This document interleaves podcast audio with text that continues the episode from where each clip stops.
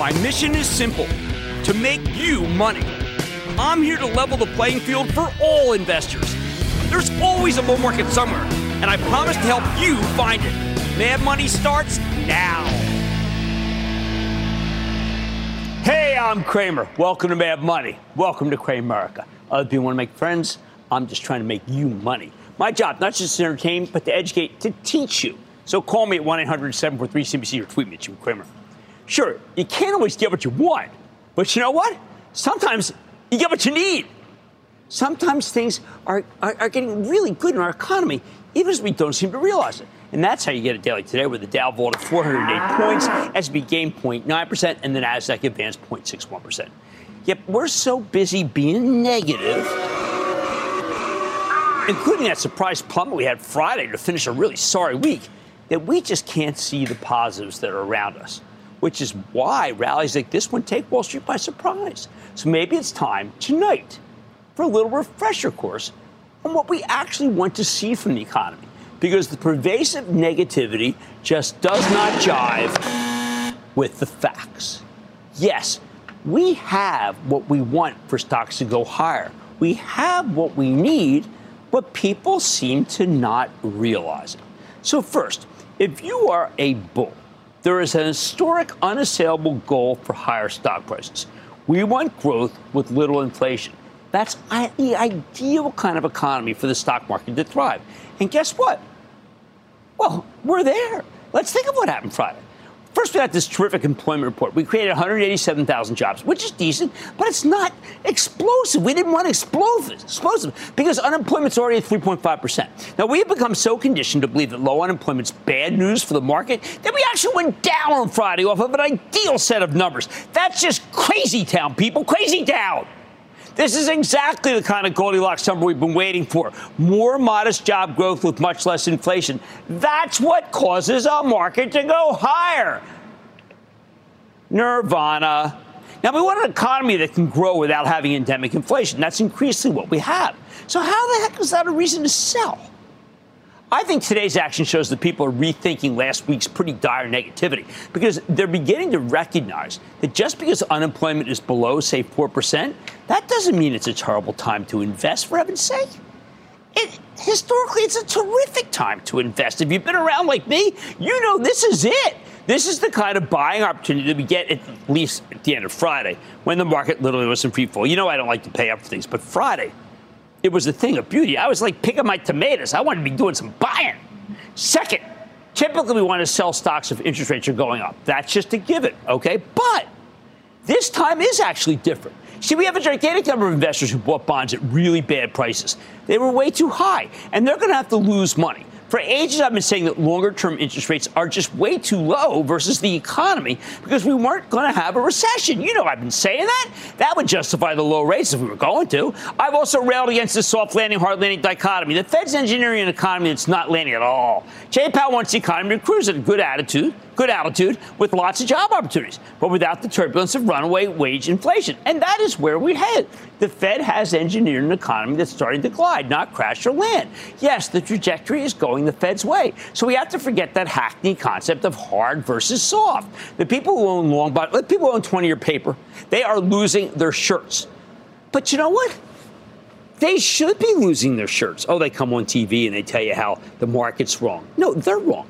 See, they were betting that the Fed and Jay Powell would screw up, that they would, the economy would crash. Well, it's not going to crash. The bet against the Fed happened. They placed it. They lost. Now they have to pay the price. The only problem is they tend to get a lot of airtime, and they love to complain despite having very little credibility. They always complain that the market's wrong. The market's not wrong, okay? The, mar- the stock market was right today. Third, why do we never look around the world and see how other countries are doing? America's in great shape by comparison.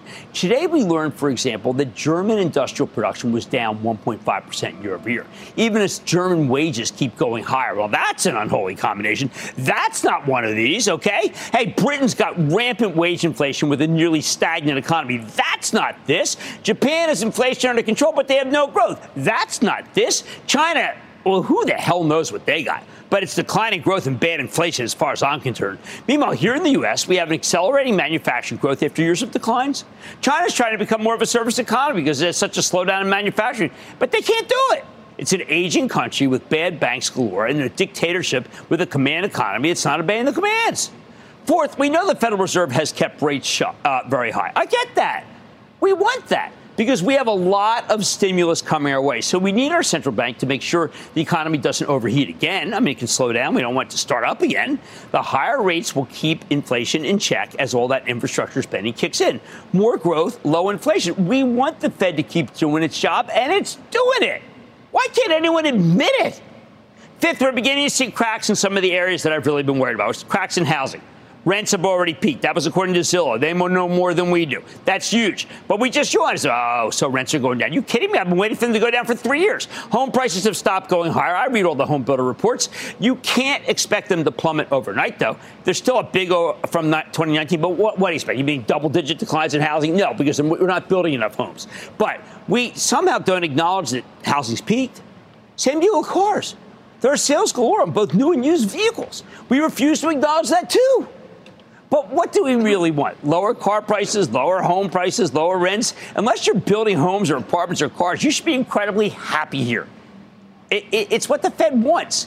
It's what you should want. It's what the commentators should want, but they're on the wrong side of the trade. They'll never tell you that. Six, Five months ago, we worried the banking system was going to collapse, or at least many of the regional banks would go under, right? We heard thousands of banks could fail. Only a couple truly failed since that initial cluster of, of failures, although a few others came close. But so what? Close is like, it's like not horseshoes here. There's a big difference between a, a handful and thousands. But we never hear from the people who stoked the pin. Hey, remember all those guys who said Schwab was going to go under? Where are they? Where are those people? What were they thinking? You know what I think? I think that they. Sell, sell, sell. That's what I think about them. That's them. That's them. That's really them. okay, you know, sometimes people have to admit that they're wrong. I admit that I'm wrong all the time. I mean, like I got J and J. J was up three today. I sold the J and J because I was worried about the uh, the lawsuits. That was wrong. I mean, I think I'm going to be right, but I admit that I'm wrong. I admit that I'm wrong all the time. All right, these people never admit they're wrong. What kind of self-esteem? What? They have no self-esteem? Is that the, is that the deal? I'm confused about them. See, it's truly incredible that no one gets called out. The smaller regionals are good buys still. All right? I'm trying to be so nice here. I had a great weekend. I saw the Eagles. Everything's great. But I just deal with all these people. They just, I'm not calling them liars. I'm just saying they don't have the confidence to come on and say they got it wrong. They aren't, they, they just don't have the ability to say they're wrong because they're afraid someone's going to take the money away. I don't care. Seventh, I'm sick of hearing about companies that are going to use artificial intelligence to get better at what they do. It's not happening yet, but by this time next year, we're going to start seeing humans replaced with AI. That will create surplus labor, something that would be terrible if we had moderate to high levels of unemployment. But we got 3.5% unemployment. Nobody ever wants to pitch a new technology as a job killer. But we have a labor shortage in this country, so computers replacing people might be exactly what we need. Digitization means saving money, but it also means we got more people to do other jobs. I can go into so many other positives for stocks. I just think the overarching issue here is that we're getting exactly what Wall Street always wanted growth with declining inflation. And that happened after a terrible week last week. When the rate cuts finally start, which I don't expect to happen or even want until next year, I don't want them. We're going to go from having an inverted yield curve, which uh, to a normal yield curve. So all the people who sold stocks because of that inverted yield curve, whom I urge you not to listen to, will suddenly be eager to buy stocks hand over fist, and you can be a seller then up here. Of course, you can buy stocks when the market's standing irrationally. That's what happened last Friday. That's what happened all last week. I'm sure it's going to happen again. But right now, there's a tremendous bias against saying anything good, despite the fact that things are good. We just had a very good earnings season. We did, where revenue was fine. Earnings were great. What's more can you know? Uh, well, I don't know what more. I don't know what more you can ask for. I don't know.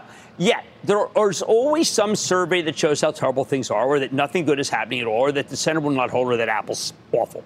Here's the bottom line: Good earnings, good economy, good setup. Time to understand that when the market comes down like it did on Friday, not today, because it went and moved up big, on Friday, we have to recognize that the economy is better than anyone imagined a few months ago. So look for things to buy on weakness and then pull the darn trigger. Don't worry if you miss today. There's enough negativity around that I promise you, you will get your chance to buy at better prices. I want to go to Wayne in Georgia. Wayne. Booyah, Jim. Booyah, Wayne. What's happening? What's the future of regulated electrical utilities and specifically Southern Company? Ah, Southern's okay. Someone asked me about that when I was at the Eagles on Friday. I mean, here's the problem. Like Southern, okay, yields 4.1. We have a company called Enbridge that's on later, ENB. That yields 7%, and it's got the same kind of cash flows. I say you you cashier Southern and you buy Bye, Enbridge. Bye, bye. But wait, you can hear him later. You can hear him. Make your make up your own mind. Let's go to Chris in California. Chris. Hi, Mr. Cramer. Chris, what's happening? Thank not much. Thank you very much for taking my call. Of course. I'm a happy investment club member, and I yes. appreciate all the work that you and your team do. Jimmy Chill says thank you, and also Jeff Marks, too. What's up? Yep, J- Jeff does a fantastic job. So my is question is on a stock that it, it operates seemingly operates more like a mutual fund, and I'm curious what your thoughts are on Black, BlackRock. And okay, here's my thought on BlackRock. What the heck is that doing at 712 and not 812? That is one hell of a stock, and Larry Fink is terrific, and I just don't get it. I've been going back and forth with with uh, with, with Jeff about putting it in the bullpen because I think it's so good. Now we would have to get rid of one, one or other financials, but boy, that company has great technology too. Uh, my hat is off to Larry. Fink. Look at that board of directors. They're like the best board of directors in America. America that accent. I hate that accent. I can't get rid of the accent. By this point, if I can't get rid of it, I can't get rid of it. Lori, there it is again. Lori in Massachusetts. Lori, Lori. Hi, like it's Jim. Lori, how, how you doing? How are you today? I am good. Nice how are you? speak with you. Same. Again. so my question today is on Moderna. Yeah. I bought Moderna during the pandemic when there was three um, vaccines to choose from, and I chose Moderna. Apparently, I chose the one of the right ones at the time. Yeah. I bought it at sixty nine. All right. Well, you know, look, I, am a big believer in Stefan Bancel. I know he hasn't delivered what we want. It's got a bad COVID hangover feel. It's got to get that same thing as like Zoom or like the Walgreens or the CVS. It's better than that. Stefan, come back on and tell us about all the great things you're doing. Would that be so hard? Give Stefan a ring. Okay, I'm telling the people who like really matter here. And I'm sorry about the accent. I, I, honestly. But boy, I was in Philadelphia. Everybody sounded just like me. It was so cool. All right, anyway, despite what you might be hearing out there, we do have a good setup for stocks. I had that all those different things. I hope you took a snapshot of it. So if there's some weakness in the market ahead, that's what I want you to pull trigger. I don't like you to buy on up days, but last week was really one hell of a week that was so awful. I can't. I, what a good opportunity. On Mad Money tonight. Campbell Soup announced it would acquire Sovos Brands. That's the company behind the, the famous Rao's sauce. I love Rao's, but I can't get a table there, admittedly, but I had some really good friends get me tables over the years. And I'm learning about more about that acquisition, what it means for the snacking kingpin with the CEO. I got the interview. Then Xylem recently completed a $7.5 billion acquisition of Evoqua in a pursuit to become a water powerhouse, but nobody seems to care. I'm not yawning. I'm getting the latest from the company's top brass. And is this economy robust enough for a stock like Enbridge to survive with a 7% yield? I'm digging the story with the CEO, and I know I like it on paper already, so stay with Cramer.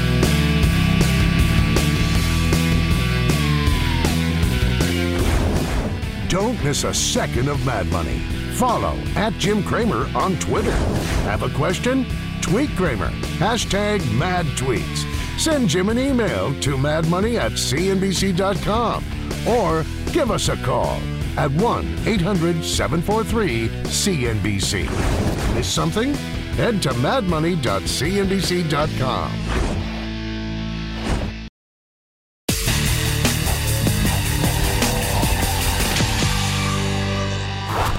This morning we learned that Campbell Soup is buying Sovos Brands. Now that's the owner of Rao's Pasta Sauce. That's R-A-O. It's pronounced Rayo for roughly 2.7 billion in a deal that shows executives are no longer taking the merger-hating FTC that seriously. Now Sovos is a relatively new company. It's one of the few high-quality names that came public in 2021, and we have been one of the few people who recommending it. They've got some truly fantastic brands for pasta sauce. They've got frozen pizza and Noosa yogurt. But Rao's is the ultimate prize here. That stuff is fantastic, and I love the restaurant too. I have to say this is a tomato sauce competitor because Jim's None Better is pretty good too. I think this deal makes a ton of sense for Campbell. It gives them a growth engine for investors to get behind, especially at a time when the stock's out of favor on Wall Street fashion show. It's down 22% for the year, which is crazy. Don't take it from me. Let's take deep with Mark Clouse. He's the president and CEO of Campbell's Soup Company. Learn more about the Sovos deal and what it means, and to talk about Rao's. Mr. Mr. Clouse, welcome back to Mad Money. Jim, great to be with you. Okay, so Mark, we Googled best pasta sauce brands, okay? We clicked on the first seven articles. All seven articles ranked Rao's the best. Is that why you own Rao's now? We are very excited about that fact. It is a tremendous compliment to, to our business and, and, a portfolio that, that we think this just adds yet a, another accelerator as part of the transformation that we've been uh, undertaking over the last several years. But it's it's a great pasta sauce.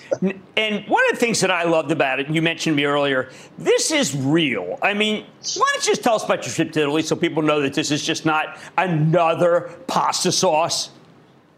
Uh, I tell you, Jim, you know, firsthand on the ground in Italy uh, last week, spending time uh, with the partner there and the, and this just tremendous family operation uh, that is taking these fantastic tomatoes uh, coming off the hillsides of Pompeii uh, and turning it into really what I would describe as a truly unique and differentiated sauce. I mean, I can tell you, I've spent you know years trying to copy it. Now I understand why that's impossible to do, um, and it's just it's been prepared in such a way where it brings the technology and the scale, but with that touch of mom's kitchen uh, that you just love to see and that, that is so special and unique in this world. And that's that's why we love it. We're not touching it, right? Anyone that's that's thinking, hey, are they going to touch the sauce? No, we are uh, 100% excited about what uh, what we're doing there, and and I'm uh, thrilled to be uh, able to add that to the family. All right, we are big believers in the premiumization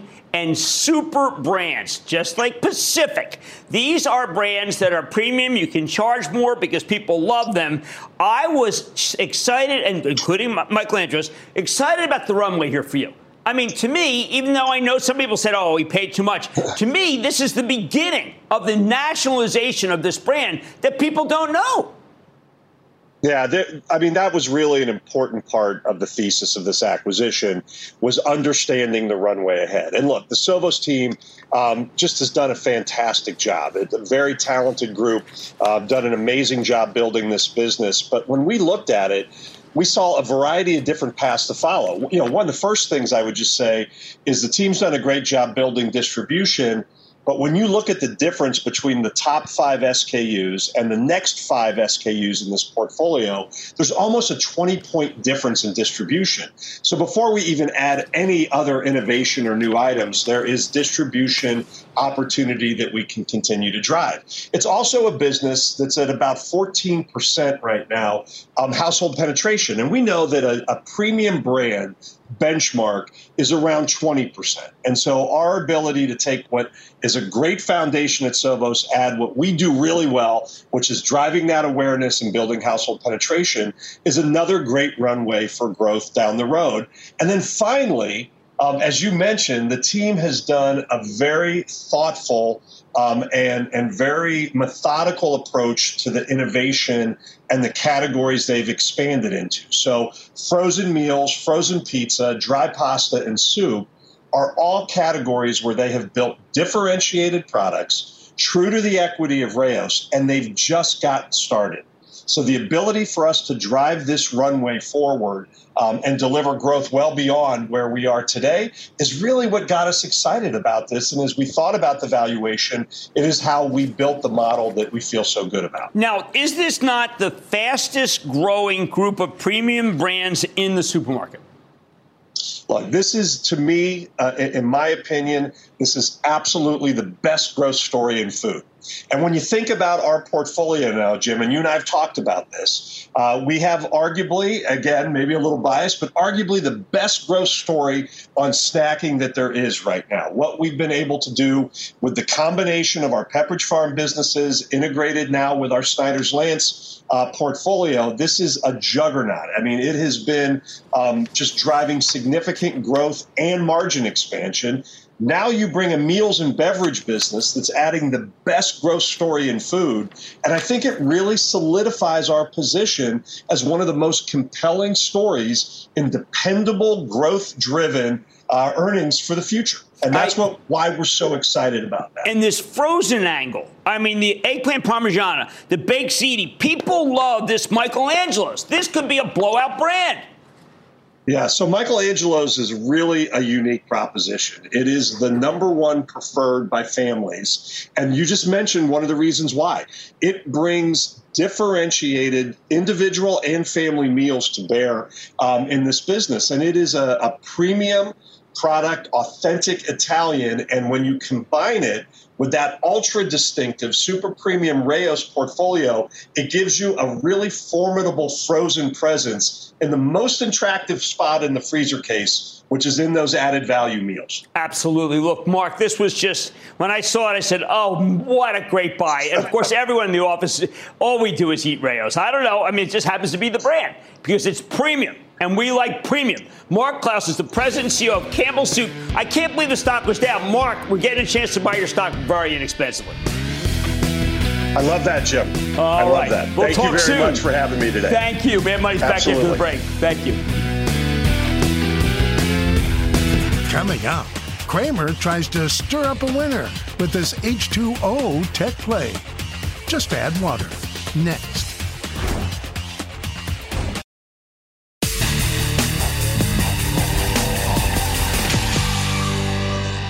Whenever we hear about the potential winners from all the federal infrastructure spending that's about to come through, people focus on roads and bridges, renewable energy. They almost seem to ignore water. There was 55 billion worth of water infrastructure spending in that bill, and there's plenty of industrial spend on water, as well as utility spend, and yes, sadly, crisis spend. Now, some of the water stocks like Pentair, they've been roaring.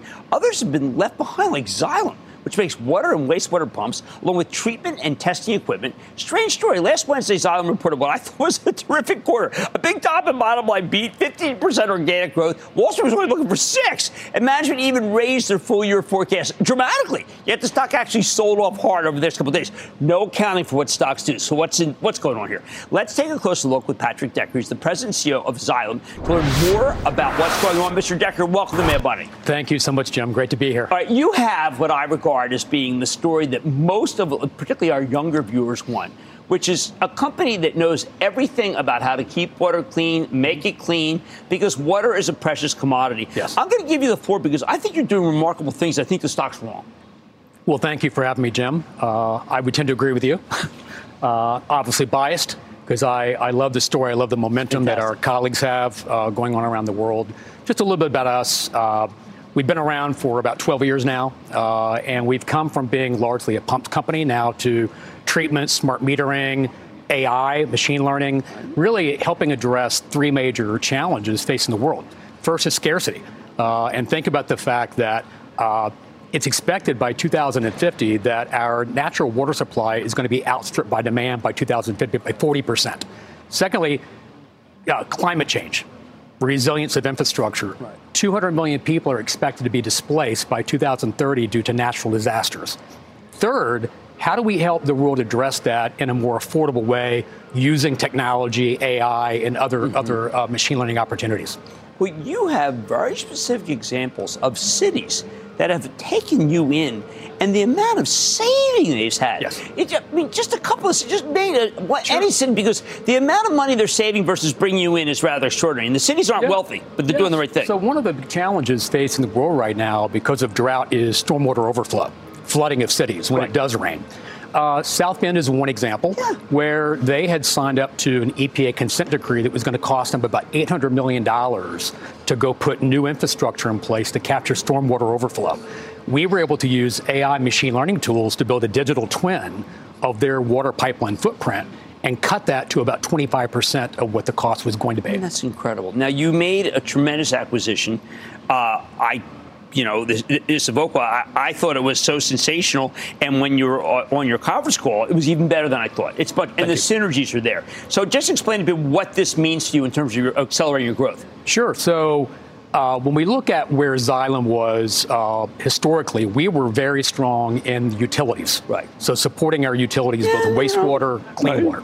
Uh, and steady as she goes. Yes. When you look at the other 50% of spending going on in the world, what we're really excited about is businesses now better understand the importance of when they operate in water stressed environments, they need to have access to water. So, outsourcing their water management services to recycling, uh, water reuse is something that Evoqua has a really strong leading position in.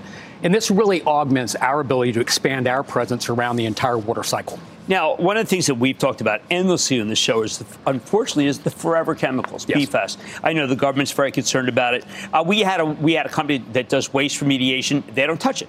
It looks like there's really only one company that deals with PFAS directly. That's you. Yeah, and we are still in the early stages, but we've got good solutions right now. The challenge that's being faced is being able to break down the forever chemicals on site and not have to transport them right. across state lines. Right.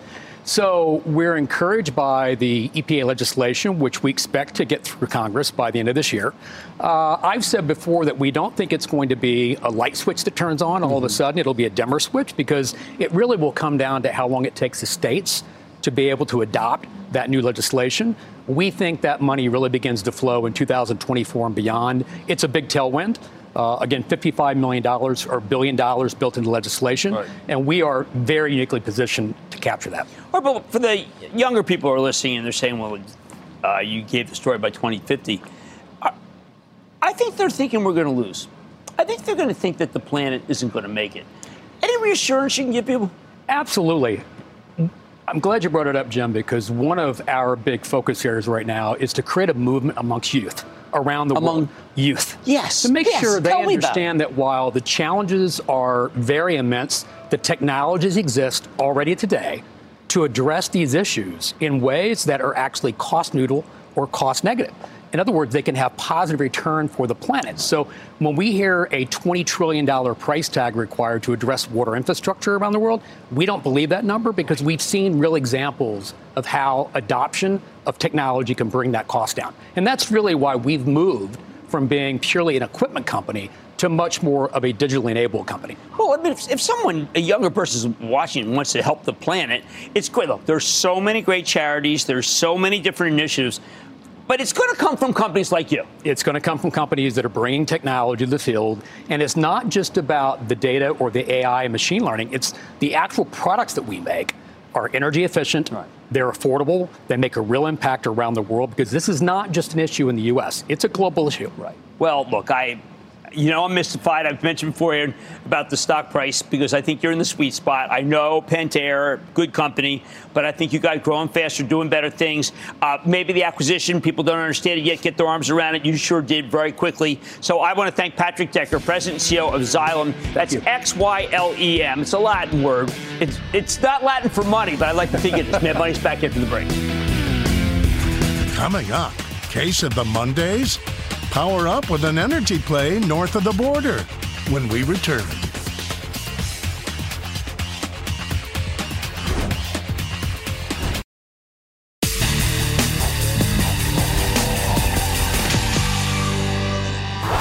Now that we know the economy is actually pretty robust, maybe it's worth circling back to some of the cyclical sectors that have lagged so far this year because of recession fears.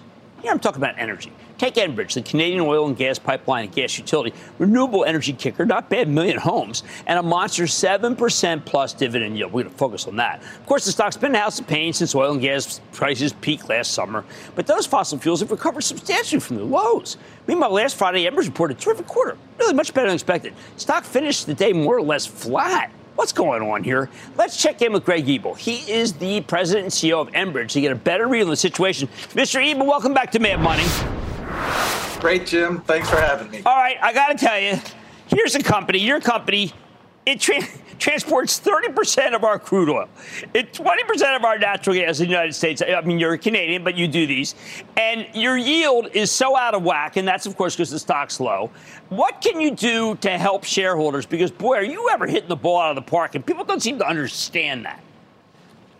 Well, I think the cream comes to the top, you know, over time. I think if you look at it, since I last chatted with you and our investor day, we've had a great first half ahead of consensus, great second quarter ahead of consensus.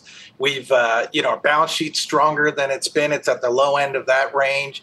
We've uh, continued to do a billion dollars in accretive tuck-ins. We've had a mainline uh, settlement on our key customer, our key pipeline on the liquid side. That's a third of our earnings, and uh, it's in great shape. Add to that organic growth. Just in the last quarter, we added another uh, billion dollars or so to our backlog, bringing that to 19 billion dollars. Bought back some stock, continue to pay that dividend that you talk about, and I think uh, over time you're going to see that yield come down as people see the real advantage of somebody who's playing in all elements of the energy sector, from whether it's uh, the liquid side, the gas side, the renewable side, and distribution. Very utility like paying a great dividend. So and a growing one. All so, right, so let's say I went to the Gulf for the second half. Let's say I went to the Gulf and I wanted to see do they have large carriers of oil? Is there a way to be able to get the very large crude to other areas? That's you. Yeah, you know, that's a real Swiss Army knife down there, Jim. You know, the Ingleside terminal, which moves uh, 25% or so of the oil that's exported from this company, country every day. We hit records again this quarter. That's coming out of the Permian. Our pipelines that came from the Permian, we picked up a bigger piece of those in the last six months. They hit records for the quarter. So, really a great setup to provide uh, continued growth in the Permian, serve our customers, and serve our investors at the same period of time. Right, no, We're also building things. Uh, it's yeah, just great uh, ammonia projects too. I, I wanted to ask you about ammonia. A lot of people don't understand this Yara deal is very important. They think ammonia. They think, well, listen, that's something that people use to clean their houses. Totally wrong. Ammonia is hugely important. Explain why it's so important.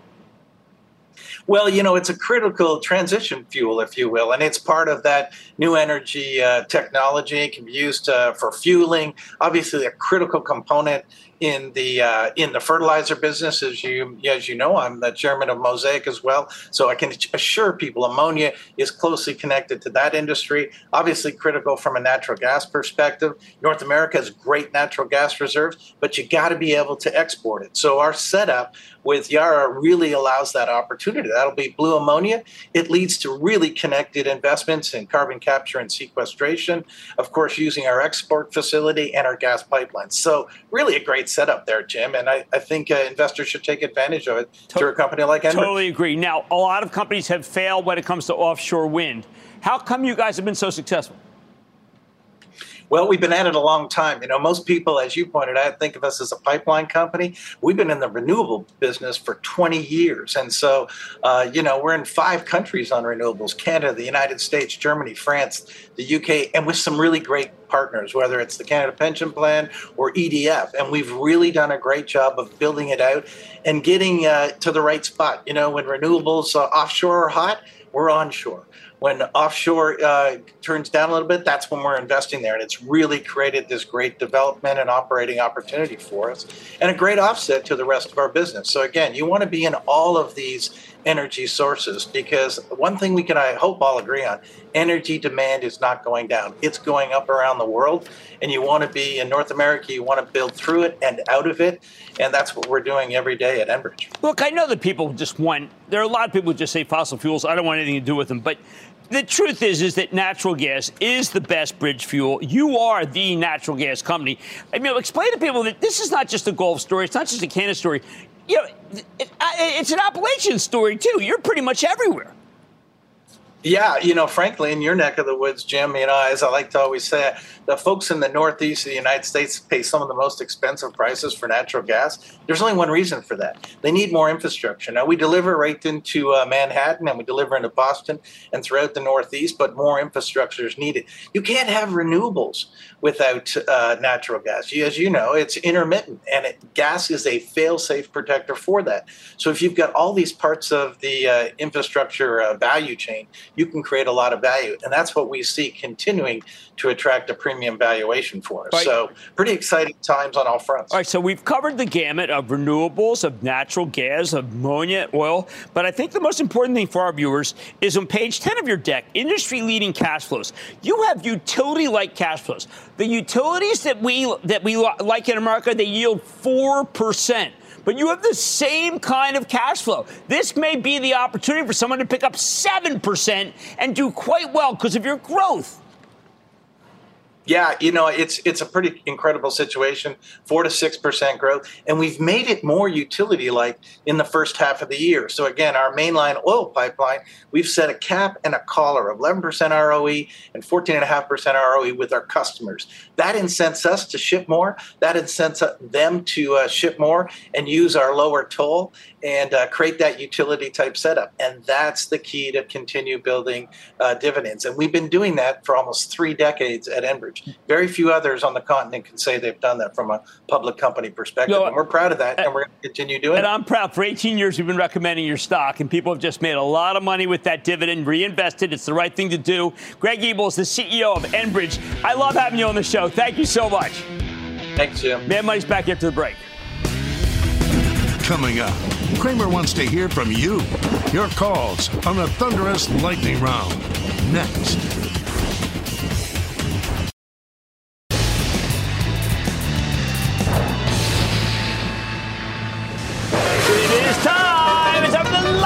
Round. Goes one of the same, but do not quote the end. you play this out. And then the lightning round is over. Are you ready, Ski Dad? Throw the lightning round. Everybody, we'll start with Mitchell in Texas. Mitchell. Jimmy, I love hearing this voice over my phone, man. This is awesome. You be the man. What's happening? Nothing much, baby. Nothing much. Hey, I'm looking at a REIT that hopefully does not have all the same problems with uh, corporate America right now. We're not dealing in that space. We're dealing in the casino space. What do we think about Vici Properties? Hey, Don Canyon Ranch, too. Don't forget that I am bullish on that 5% yielder. I think it's a terrific situation. Let's go to Rick in Illinois. Rick! Booyah, Jim. Booyah. Good to be on your show. Good to have you. DraftKings, is it a buy or sell? Okay, so DraftKings, I thought should have been up today. Got another recommendation. The stock has been on fire, up 177%. But Jason Robins is delivering. You want to be in it before football season, I'll tell you that much. Matthew in Tennessee. Matthew. Big Tennessee booyah to you, Jim. What's going on? Hey, uh, I was looking into uh, New York Community Bank.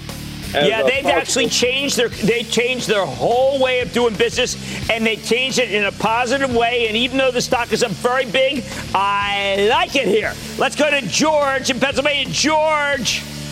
Oh yeah, Jim. Booyah. Calling about the uh, energy sector in general, but specifically a stock you've mentioned and did like. Uh, what are your thoughts about Enphase? I've liked it and I've been wrong. I have liked it for a long time. It's uh, it turned out to be more of a financing play, less of a solar play, but I got to own the fact that I felt in the 190s that it was good and I got it wrong. I thought that it should have bounced by now and it hasn't. I would say in the old days, I'm not the call. Ah. Let's go to Ernie in Washington. Ernie. Hey, Jim. Ernie.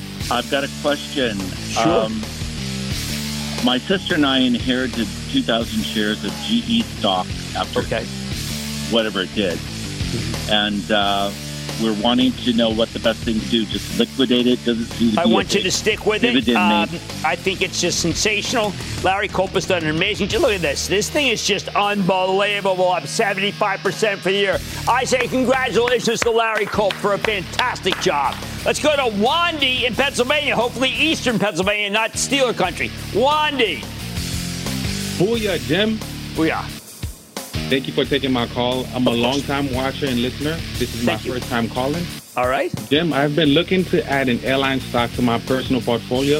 With a possible merger happening, I'm looking at ticker JBLU. What do you think about No, JetBlue? I want you to stay away. They missed the quarter. I really don't want you to buy that stock. I don't like that company. I like the company's planes. Let's go to Don in Texas. Don. Yes.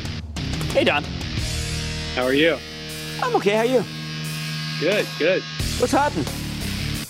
I just wanted to call and ask about Archer Aviation. No, money loser. We like money makers, not money losers. Just happens to be my predilection. I am so into making money, not losing money. I don't know. Probably should give me a TV show. Let's go to Dan in New Jersey. Dan. Oh, hey, Jim. Thanks for taking my call. Of course. Uh, I was wondering if you can give me your advice on DOCN, DigitalOcean. You know, that stock got crushed last week. And I don't understand why. I cannot give you an analysis until I find out exactly what the heck happened. I happened to be in the garden with the blight on three of my tomato plants, and I didn't get the DigitalOcean. Duly noted, I'll come back with a better answer. Let's go to Jim in Oklahoma. Jim. Jim, big booyah from Tulsa, Oklahoma, the oh, home my God, I love Tulsa. gathering place, the number one rated park in the United States, $360 million. But my question is, uh, with hundreds of people that follow you that enjoy everything you ask, I bought Cava not at the IPO, but at $40 when it opened. I think Cava is a really good stock. Now, I do like Chipotle more than I like Cava. I, I actually like the food more too, but that's okay because a lot of people think, look, Cava is loved, okay, and I think the stock can go to 60. And that, ladies and gentlemen, is the conclusion of the Lightning Round. The Lightning Round is sponsored by TD Ameritrade. Coming up, mergers and acrimony? Cramer has a strong take on the FTC. Stay tuned.